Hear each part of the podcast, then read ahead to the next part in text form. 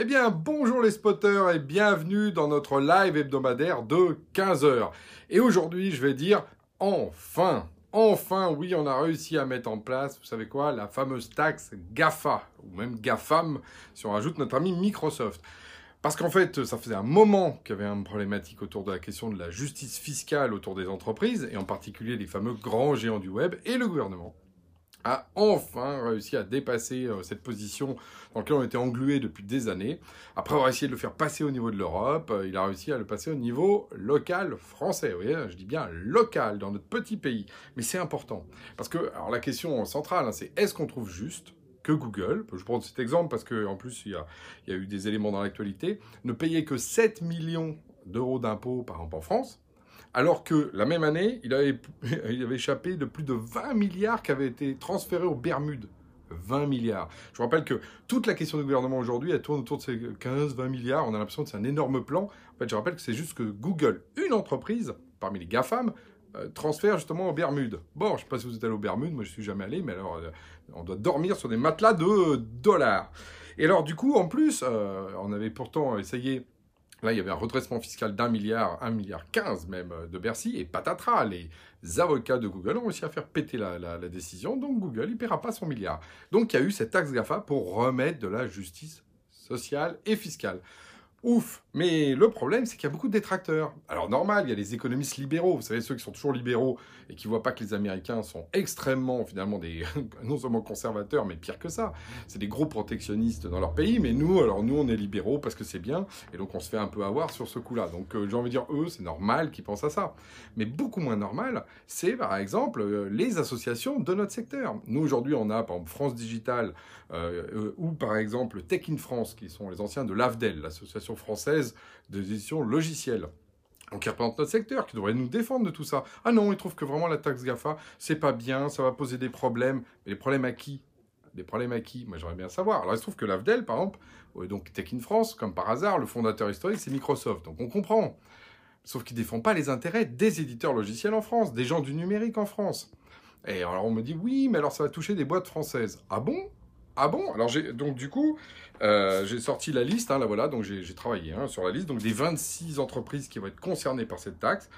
Alors euh, si on les cite, hein, Alibaba, ah un chinois, ça commence par un A, on va dire c'est les chinois, mais après c'est Amazon, Apple, eBay, Google, Groupon, Rakuten, ah des, japonais, tout le reste c'était les américains.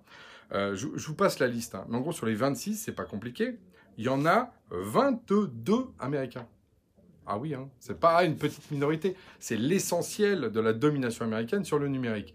Et alors en France, on va dire, ah oui, c'est terrible, pourquoi Pour une boîte, Criteo? Alors bravo, magnifique boîte, Baptiste Rudel qui a fait vraiment une, réussite, mais qu'est-ce qu'il a fait? Il est parti au Nasdaq et il a introduit sa boîte aux US. Donc Criteo, c'est peut-être une boîte française un peu, enfin aujourd'hui c'est surtout une boîte américaine et qui est cotée au Nasdaq. Au Nasdaq il n'est pas coté au CAC 40 en France. Hein, donc, euh, c'est pas la même chose.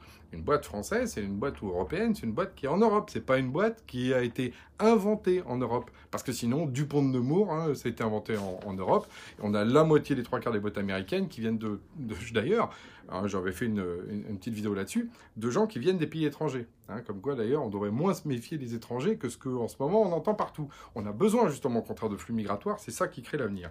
Mais donc, si j'en reviens sur ma question centrale, euh, pourquoi est-ce que du coup ces, deux associations qui devraient nous défendre ne le font pas? Ah voilà, hein, bonne question. Parce qu'ils sont dans une approche mondialisée. Alors, du coup là, moi je porte à la fois la parole de mon live du vendredi, mais aussi là aujourd'hui je parle en tant que président d'EFEL, parce que moi je suis président d'une autre association qui justement porte un regard différent là-dessus. On a pris une position, nous. On a dit, contrairement à nos amis, on pense justement que cette taxe GAFA, c'est un bon début pour reprendre la main sur notre modèle, qui n'est pas le rêve américain, parce que toutes ces boîtes-là, euh, souvent de France Digital, elles rêvent qu'une chose, c'est d'aller en fait sur le marché américain, de flipper, comme on dit, et de finalement de s'introduire au Nasdaq. C'est pour ça, c'est leur, leur rêve ultime. Bah, c'est pas le nôtre.